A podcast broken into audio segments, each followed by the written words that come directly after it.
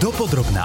Spravodajský podcast Rádia Express. Z podcastového štúdia pozdravuje Sonia Juriková. Tento raz budeme hovoriť o tom, ako by mohla pokračovať vojna na Ukrajine a ako by mohol vyzerať jej koniec. Od začiatku ruskej invázie na Ukrajinu prešlo pol roka a je jasné, že scenár bleskovej vojny, tzv. blitzkriegu alebo toho preventívneho oslobodenia absolútne pohorel. Vojna sa otáča prospech Ukrajiny, to je dlhodobý trend. Jediné víťazstvo, ktoré Rusko zaznamenalo, to bolo obsadenie Severodonecka a Lisičanska pred viac ako mesiacom, kde skutočne vtedy ešte nedošli tie zbranie s ďalekým dostrelom, ktoré Ukrajinci už teraz majú.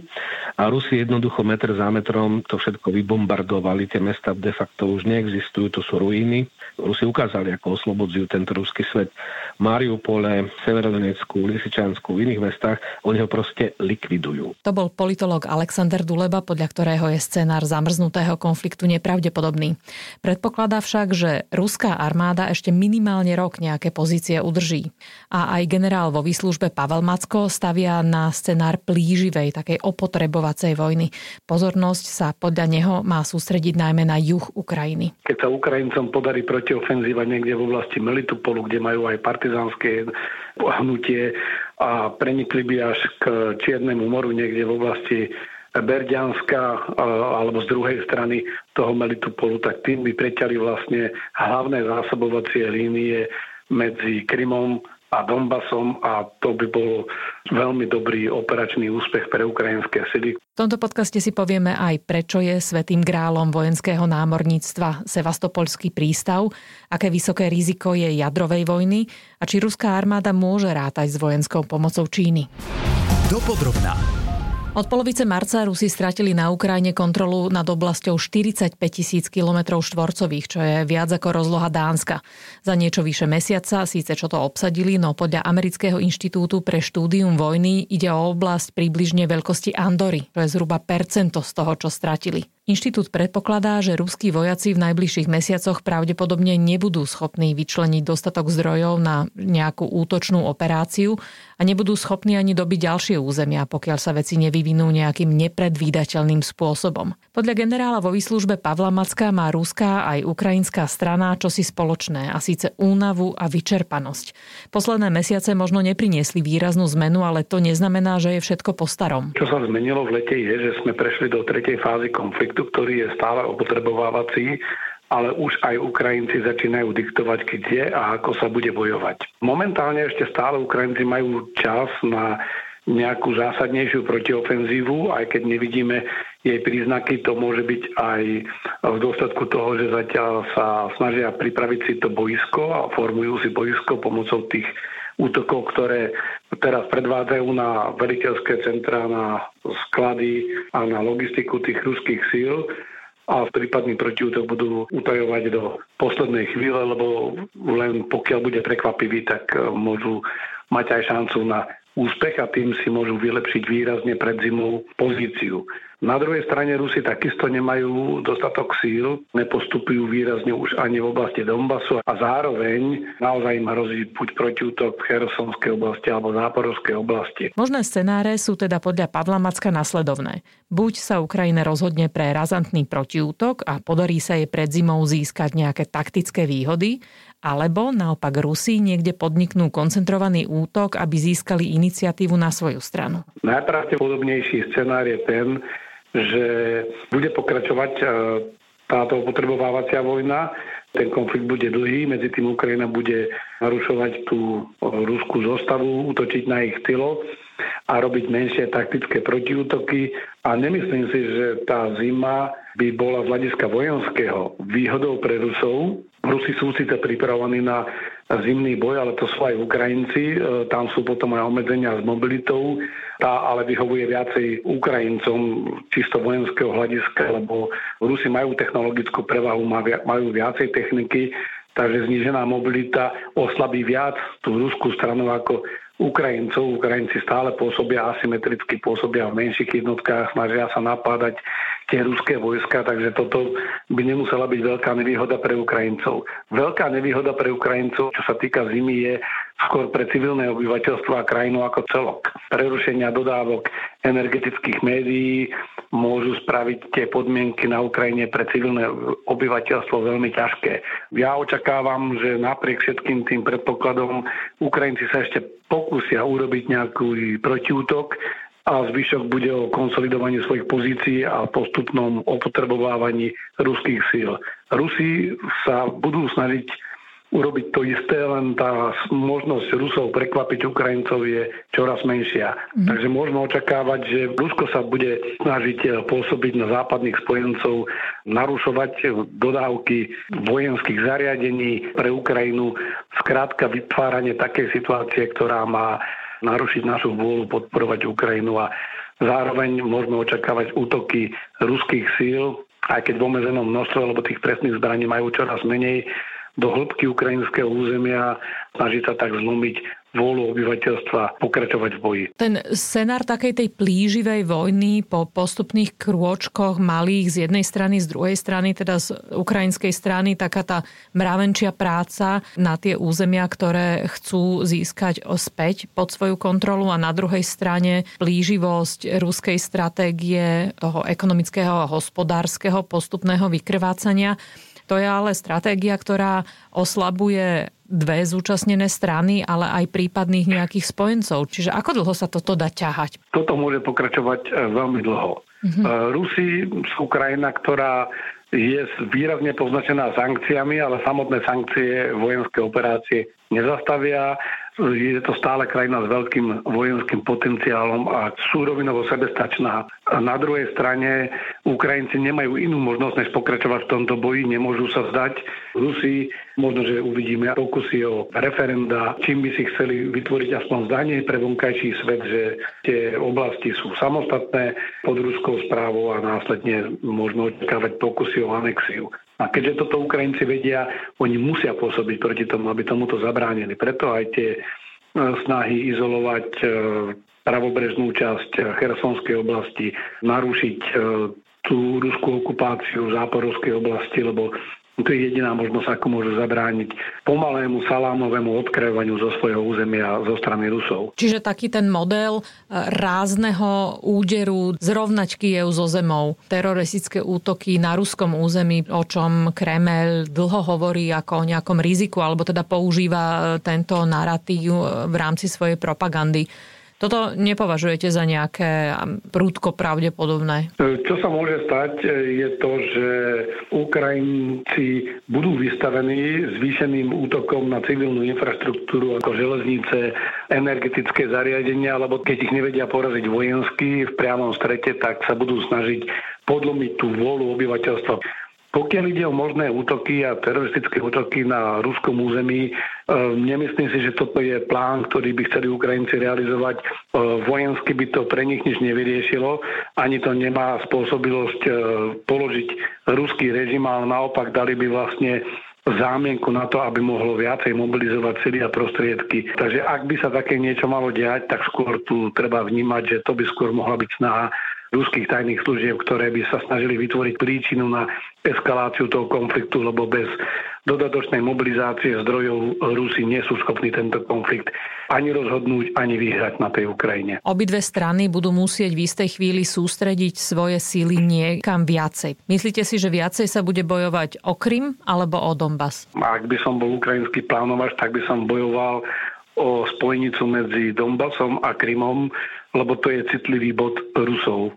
Mm-hmm. Takže keď sa Ukrajincom podarí protiofenzíva niekde v oblasti Melitopolu, kde majú aj partizánske hnutie a prenikli by až k Čiernemu moru niekde v oblasti Berďanska alebo z druhej strany toho Melitopolu, tak tým by preťali vlastne hlavné zásobovacie línie medzi Krymom a Donbasom a to by bol veľmi dobrý operačný úspech pre ukrajinské sily. Priamy útok na Krym je málo pravdepodobný, lebo najprv by museli vlastne obsadiť Záporovskú a Chersonskú oblasť a ešte potom útočiť na Krym. Nebolo by to také jednoduché. Nedá sa to vylúčiť, ale skôr tam budú pokračovať Ukrajinci v takých tých vyrušovacích e, útokoch, to znamená útočiť na vojenskú infraštruktúru v tej oblasti, útočiť možno na Sevastopol a na tie vojenské inštalácie v Sevastopole. Takisto sústrediť sa priamo na Donbass bez toho, že by sa im v oblasti Charkova ne, e, nepodarilo odrezať ruské sily od zásobovania, by bola veľmi riskantná operácia. Najpravdepodobnejším ja stále vychádza ten priestor medzi Krymom a Donbasom. Keď už o tom hovoríme, e, ukrajinské velenie už vlastne označilo ten most na Kryme ako objekt vojenského záujmu, ako strategický bod. Prečo ho podľa vás ešte stále nezničili? No lebo je príliš ďaleko od ukrajinských línií, nie je to jednoduché. Tam nedostrelia. Nedostrelia, tam nemajú také palebné prostriedky, to znamená, museli by na ten môj most prísť osobne vojaci. Rusi si to samozrejme strážia na jednej aj na druhej strane a je to aj pomerne robustná konštrukcia, ktorú nie je tak ľahké zničiť bežnými delostreleckými prostriedkami. Muselo by to byť nejaká špeciálna operácia, sabotáž priamo na tom moste. Nie je to jednoduché, ale nie je to vylúčené. Je jasné, že Ukrajinci toto komunikujú. Pokiaľ by sa im podarilo vyradiť ten most, tak by odrezali Rusov od zásobovacej, ale aj možnej ústupovej cesty z Krymu a tým pádom by mohli úplne iným spôsobom vyvíjať tlak čo je slabinou ukrajinskej strany? Slabinou ukrajinskej strany je to, že ten front je príliš veľký a že majú veľa alternatívnych e, cieľov, kde Rusi môžu udrieť. A oni nemôžu podceniť ani jednu tú oblasť, lebo akýkoľvek prienik v ktorejkoľvek časti toho frontu by mohol zmeniť situáciu na boisku, takže od Charkova až o Mikolajiv a zároveň musia byť dostatočne flexibilní, že ak by Rusi na hoci ktorom mieste začali ten útok, musia sa vedieť tí Ukrajinci rýchlo preskúpiť, zastaviť ten útok a naopak udrieť. V tomto okamžiku ale nevidím signály a keby som bol Putin, tak nevidím ten priestor, že kde by som koncentroval vojenskú silu takým spôsobom, aby som výrazne zmenil pomery na boisku. Skôr by som predpokladal, že naopak budú útočiť do hĺbky ukrajinského územia, prerušovať tým tie hlavné dopravné spojnice a zlomiť e, odpor obyvateľstva. Čiže v tejto chvíli vlastne ukrajinskou výhodou je aj tá pomoc satelitná, lebo vedia, kam by na tej širokej línii mali sústrediť svoje síly. Tak musíme povedať, že Rusi majú sami k dispozícii vlastné satelity a vlastne prekvapením je to, že napriek tomu nemajú lepšie spravodajstvo ako Ukrajinci. Ukrajinci boli veľmi dobrí v tom, že dokážu využiť e, vojenské prostriedky, civilné prostriedky, dokážu využívať otvorené zdroje, integrovať to dokopy a teraz aj tým, že si zabezpečili prístup na základe kontraktu k satelitným e, snímkom, tak e, ukazujú Ukrajinci väčšiu mieru flexibility a schopnosti rýchlo analyzovať tie údaje, ktoré získajú, lebo jedna vec je získať veľké množstvo údajov z rôznych zdrojov, ale druhá vec je reálne ich vyhodnotiť a prijímať na základe toho efektívne rozhodnutia. A v tomto sú jednoznačne Ukrajinci od samého začiatku konfliktu flexibilnejší. Zaujímavé je aj to, odkiaľ si obe strany doplňajú svoj vojenský arzenál. Na Ukrajinu plynú zbranie od viacerých spojencov. Rusko má obmedzenejšie možnosti, pretože Čína zatiaľ zostáva v pozícii vyčkávania. Mohli by sme špekulovať, že si pritom možno pozvoľna robí plány, ako bude treba vojnou zničené územia opäť obnoviť a prebudovať v nich infraštruktúru, v čom teda majú čínsky stavitelia naozaj bohaté skúsenosti z celého sveta. Kremel spolupracuje so Severnou Kóreou alebo Iránom. Pavel Macko si však nemyslí, že by sa nejako vážne schyľovalo k jadrovej vojne. Nespájal by som tieto veci dokopy, pokiaľ ide o ruské harašenie jadrovou hrozbou. Stále si Rusko musí uvedomiť, že je len jednou z jadrových mocností a že aj ten západ má schopnosť rozsiahleho úderu späť. Platí to, čo povedal aj prezident Putin, že jadrová vojna veľkého rozsahu by nemala víťaza. Eh, áno, používajú túto hrozbu nadmieru eh, a na rozsah, na ktorý sme boli 70 rokov zvykli, ale tá šanca, že by sa uchýlili až k takejto eskalácii je malá. Dopodrobná. Politolog Alexander Duleba neočakáva, že by zima vojnu na Ukrajine zmrazila. Vývin bojov za posledný mesiac podľa neho naznačuje, že nejaký čas sa síce udrží súčasný stav, to znamená podobný pomalý postup, ktorý už prinútil ruských vojakov presunúť sa zo severu Donbasu, kde sa im darilo, na juh. Do tohto obdobia ruské velenie rozhodovalo, či idú útočiť na Kiev, či idú útočiť ja neviem, na Charkov a teraz to už tak nie je. V tomto zmysle Ukrajinci získali čiastočne strategickú iniciatívu a už aj oni rozhodujú o tom, že kde sa bude bojovať. Plus treba si pozrieť na tie straty, čo sa týka bojovej techniky, veď v podstate Rusko za minulý rok vyrobilo cez 600 tankov a teraz aj podľa tých najtrezvejších odhadov Ukrajinci hovoria už takmer o dvoch tisíckach zničených tankov. Chýbajú komponenty na to, aby vyrábali tie zbranie. No a mohla by im v tomto pomôcť napríklad Čína? Čína im môže pomôcť čiastočne, ale Čína im nepomáha. A uvedome si jednu vec, že napriek tomu, že tuto sa cieľene vytvára nejaký taký narratív, že Čína je spojenec Ruska. Čína nemá strategický záujem na to, aby mala za suseda silné Rusko, ktoré bude ešte expandovať. Mm-hmm. Čína je rivalom Ruska. Rusko nemá spojencov, Rusko má len partnerov a ad hoc partnerov a vidíme to na príklade rusko-tureckých vzťahov. Keď na jednej strane Erdogan, prezident Turecka, sa do situácie tak, že vlastne Putin ho rešpektuje, ho počúva, na strane druhej Erdogan a Turecko má úplne opačné strany, je rivalom Ruska na Kaukaze, Videli sme to vo vojne o Náhorný Karabach. Erdogan aj vyhlásil, že Krym musí patriť Ukrajine. Na strane druhej vedia sa dohodnúť na veciach, ktoré sú pre Rusko dôležité v Sýrii a podobne. Čiže v Sýrii sa vedia dohodnúť, ale už v prípade bývalého Sovietskeho zväzu sa nevedia dohodnúť. Tam sú rivali. Dlhodobého hľadiska strategického aj Čína, aj Turecko sú ruskými rivalmi. Tak sme teraz hodnotili možnosti Ruska, Ukrajina má tú výhodu, že na rozdiel od Ruska Ukrajina má spojencov, ktorí reálne Ukrajine ako pomáhajú. Zároveň si treba uvedomiť, že Rusko má zdroje. Je to krajina, ktorá má príjmy z exportu hlavne teda uhľovodíkov, hlavne ropy a zemného plynu. A tým, že napriek tomu, že boli ovolané sankcie, ale tie ceny vyrástli, v horizonte najbližších mesiacov Rusko má dokonca aj bude mať vyššie príjmy než málo vlastne doteraz napriek tomu, že povedzme vidíme, že teda aj sa obmedzili čiastočné dodávky ropy, aj klesli významne ako dodávky zemného plynu na tradičné trhy Ruska a tak ďalej. Ale tým, že tu máme tie vysoké ceny, tak Rusko v podstate stále má peniaze na to, aby minimálne ďalší rok a možno aj dlhšie udržiavalo minimálne ten stav vojny, ktorý momentálne má. Otázne je, ako dlho ruský režim vydrží dôsledky vojny na Ukrajine, pretože sankcie uvalené na Rusko nie sú len ekonomické, ale aj technologické. De facto sa zastavila automobilová výroba v Rusku. Bude sa to proste prevaľovať do ďalších sektorov ekonomiky, len ten efekt nenastane o pár mesiacov. Čiže ja to vidím skôr v horizonte rok a niečo. Už z vojenského hľadiska s výnimkou využitia jadrových zbraní ukázali všetko, čo môžu. Využili všetky typy možných raket a lietadiel, tankov, bojové techniky, delostreleckých systémov, ktoré majú, ale de facto už mesiac nepostupujú. Čiže Ukrajina bola schopná ten postup zastaviť. To, čo hrá v prospech Ukrajiny je to, že vlastne prichádzajú nové zbranie.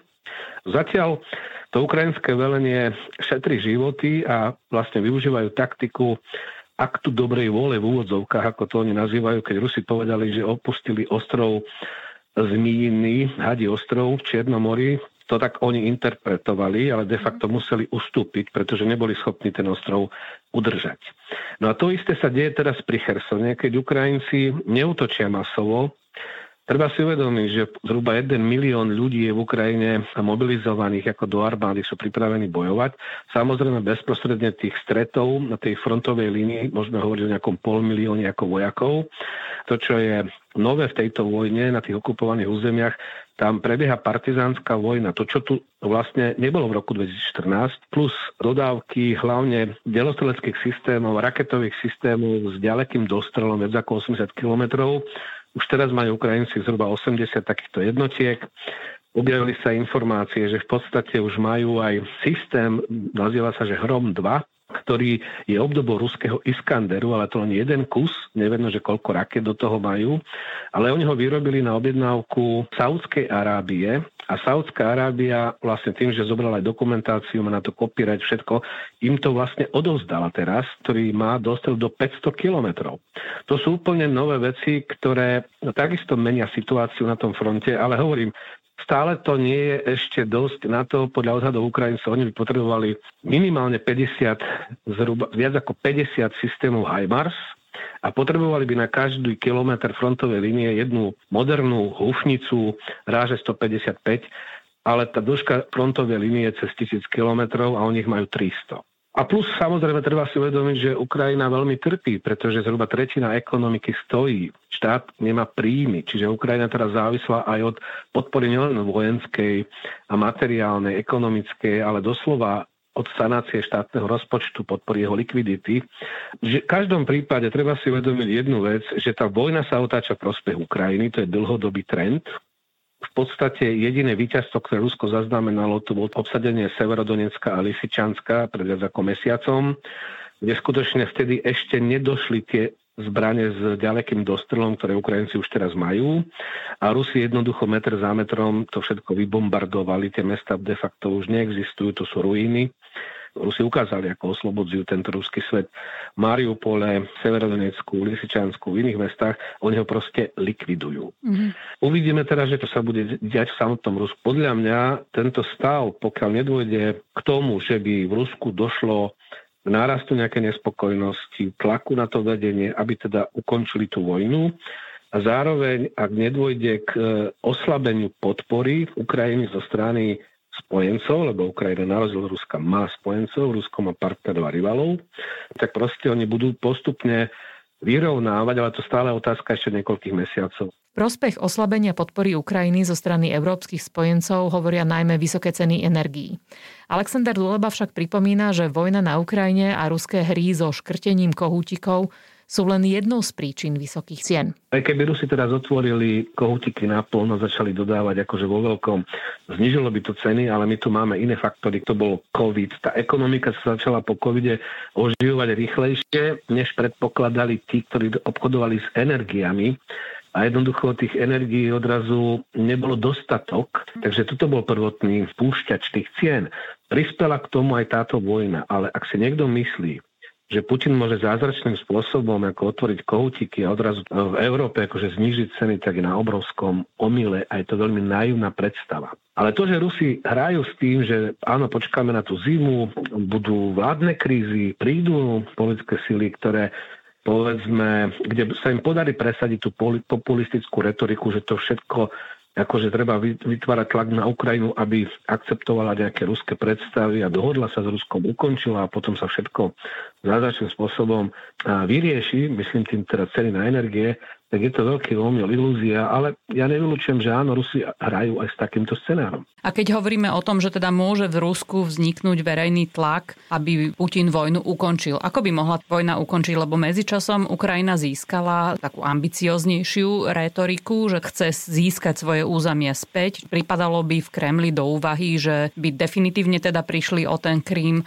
a možno, že by ich Ukrajina vytlačila aspoň z časti Donbasu? Určite áno a tá vojna neskončí prímerím, ktoré bude znamenať, že Rusi len rozšíria územie kontrolované Ukrajiny. Táto vojna skončí alebo víťazstvom jednej alebo druhej strany. A teraz si ale treba povedať, čo znamená, čo je definícia víťazstva jednej alebo druhej strany. Ak hovoríme v prípade Ukrajiny, jej víťazstvo bude, keď vytlačia Rusko z celého svojho územia vrátane z Krymu a vrátane z tých okupovaných území Donbasu z roku 2014. Toto je ukrajinský cieľ. Ale je to a pravdepodobný ukrajinský... cieľ? Absolútne pravdepodobný. Aha. Všetko sa rozhodne na poli boja. A viete, ako cez 80% Ukrajincov je presvedčených, že oni tú vojnu vyhrajú a že Rusi musia vypadnúť z územia Ukrajiny a že Krym musí byť súčasťou Ukrajiny, takisto celý Donbass. E, kde Rusko narazilo, pretože Rusi nepredpokladali, že proste v Ukrajine bude taká vôľa. Žiadna, žiadna sila v Ukrajine teraz relevantná neexistuje, ani politický líder, ktorý by mohol povedať tým 80% Ukrajincov a Ukrajiniek, že sorry, akože nie, tak e, ideme na nejaký mier a Ukrajinci nebudú útočiť na ruské územia. Nebudú obsadzovať Saratovskú oblasť alebo neviem čo iné. To sú všetky tie chimery a narratívy, ktorými Rusi zdôvodňovali túto vojnu, ale my vidíme, že tá Ukrajina nemá dostatok zbraní ani na to, aby sa efektívne bránila. Nie na to, aby útočila proti Rusku. Čiže všetky to boli čisto propagandistické lži. Nikto nebude, ani Ukrajina, ani žiadna iná krajina nebude útočiť proti Rusku. Ale to, že sa zlomí vlastne agresia a predstava, že Rusi môžu z použitím vojenskej síly zobrať inej krajine čas územia, toto bude porážka. Ani nie Ruska, to bude porážka Putinovho režimu a porážka tejto nezmyselnej, agresívnej ideológie, ktorá je hrozbou pre celú Európu. Ono sa to nemôže zastaviť tak, že proste sa dohodne nejaká nová. A myslíte si, že pre Rusko v tomto scenári je dôležitejšie udržať si Krím alebo Donbass? Nehovoríme? Rusko, hovoríme je... o Pučinovom režime, ja, pretože to sú uh-huh. dve rozdielne veci. Pučinov režim, ktorý naviazal spoločnosti túto agresívnu ideológiu ruského sveta, úplne lživú. A vidíme to aj na tom, že od, kam odchádzajú tí ruskojazyční Ukrajinci, kam odchádzajú? Odchádzajú do Ruska? Údaje sú, že zhruba 2 milióny, ale polovicu z toho Rusi deportovali, keď obsadili ako tieto územie násilím. Hovorí sa zhruba o tisíckoch detí ukrajinských, ktoré vlastne vyviezli do Ruska, teraz už ich e, adoptovali ako ruské rodiny a podobne. 14 miliónov odišlo na západ.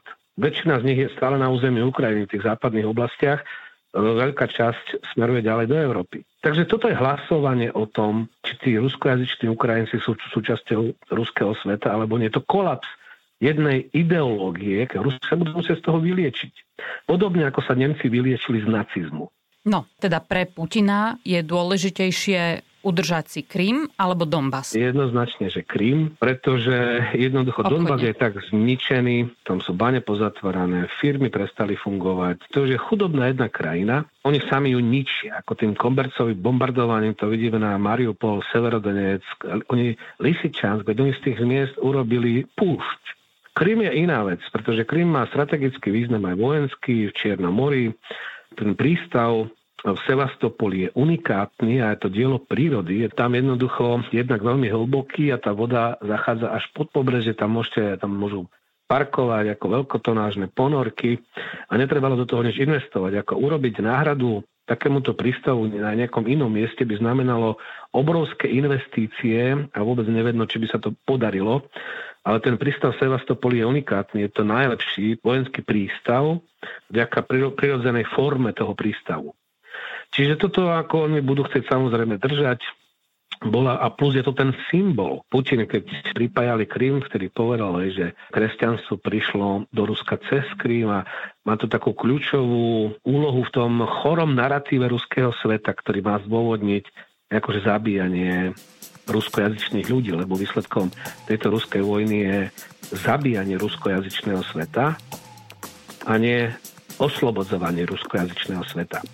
Každý totalitný režim stojí na ideológii a toto je územie, ktoré je súčasťou teda tej ideológie. No a medzičasom vieme, že ďalšiu podporu Ukrajine slúbil nemecký kancelár Olaf Scholz počas návštevy výcvikového priestoru v nemeckom Putloze v Šlesvicko-Holštajnsku. Hovoril tam s ukrajinskými vojakmi, ktorí absolvujú výcvik v používaní samohybného protilietadlového systému Gepard. Berlín má takýchto zariadení poslať na Ukrajinu 30 a Španielsko prvý raz od začiatku ruskej invázie na Ukrajinu pošle aj protilietadlovú delostreleckú batériu. Aj túto časť dopodrobná pre vás pripravila Sonia Juriková. Nájdete si nás aj na budúce. Počúvali ste podcast Dopodrobná, ktorý pre vás pripravil spravodajský tým Rádia Express. Ďalšie epizódy nájdete na Podmaze a po všetkých podcastových aplikáciách.